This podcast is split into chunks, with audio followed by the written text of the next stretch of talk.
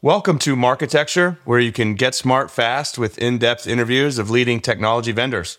I'm Eric Seufert, and I'm here with Puneet Gupta, the Chief Product Officer, and Tim Koschella, the CEO and founder of Kayzen. Tim, Puneet, how are you doing? All good here. Very well, very well. Thanks for having us. Yeah, well, thank you for for taking the time. Appreciate your uh, participation.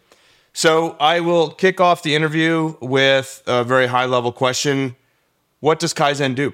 Kayzen is a mobile in-house bidder. We believe it to be the first mobile in-house bidder that existed in the market.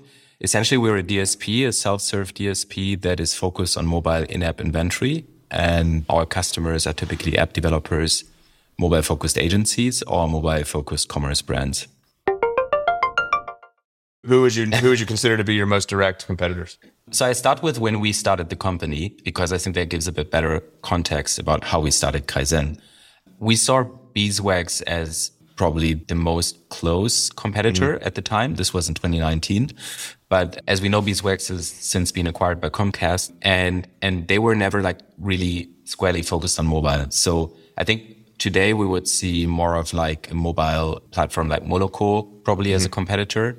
I'd say Liftoff is probably a competitor but it all depends on which lens you, you look at it because I think none of these companies are like one on one comparable with us. Yeah. But if you look at it from an advertiser perspective, then oftentimes we may um, solve a similar problem. Why are they not directly comparable? Is it because you offer more like bidding functionality?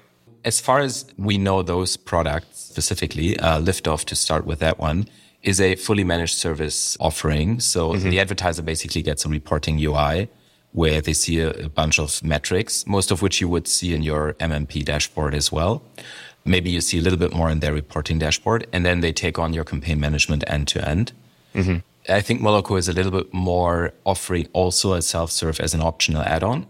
So that's a bit closer maybe to what we do. But at Kayzen, it's really like an advertiser is coming with the idea of managing their own campaigns. And I think that's where I would say it's quite, quite different. We are pretty modular in the way the architecture of the system is built and in our offering. So what we'll often find is also a customer has very specific needs and um, they use certain features in the system and they only pay for those features that they use and they may not use all features.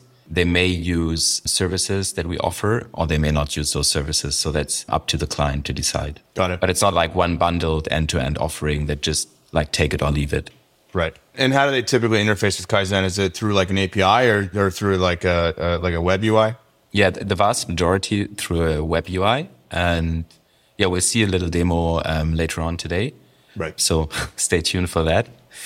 There is a few customers that use uh, APIs as well. Yes. Got it. And I kind of want to hover on this idea of you know the sort of different competitive spaces for DSPs on mobile relative to web because I think that's really interesting. Why do you think that is? Because I mean, I think the last touch point that I had when I was just doing some work on Trade Desk's business, for instance, like 13% of the revenue was mobile. Um, and that wasn't broken out across app or like web, right? So you do see that the mobile DSPs, oh, sorry, the, uh, the, the sort of traditional uh, desktop DSPs didn't really enter into the mobile market in earnest, I don't think and then you have a crop of sort of mobile only DSPs. Why didn't they take that on? Why didn't they build out that market capability? Yeah, I think that's a very valid question. I think there is a couple of reasons. I wouldn't quote a single one, but I think it mm-hmm. starts with who are the advertisers that are traditionally the customers of desktop first DSPs? And that's primarily brand advertisers because performance advertisers in desktop, they use social networks. Well, mm-hmm. those barely have any desktop inventory anymore, but they right. use mostly search and they use maybe price comparison sites and stuff like that.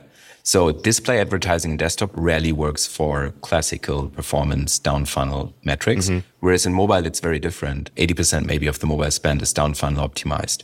So I don't think these systems had the capabilities from a optimization standpoint to cater to the needs of mobile advertisers first. And I think, um, secondly, also because in-app inventory just works a little different from like a browser ad. Yeah. It starts with, I don't know, you have, for example, in mobile, you'll have like auctions one that don't clear. That, yeah. that's a very common thing because of the, the whole like waterfall logic and, and mediation setup. Mm-hmm. That's something very rare to find in a desktop DSP. So, for example, we differentiate between what we call the clear rate and the win rate. Whereas I think in most desktop DSPs, you just have one metric called the win rate, and it Yeah. may either be actually the win rate or the clear rate. Thanks for listening. To hear the complete interview, subscribe at marketecture.tv.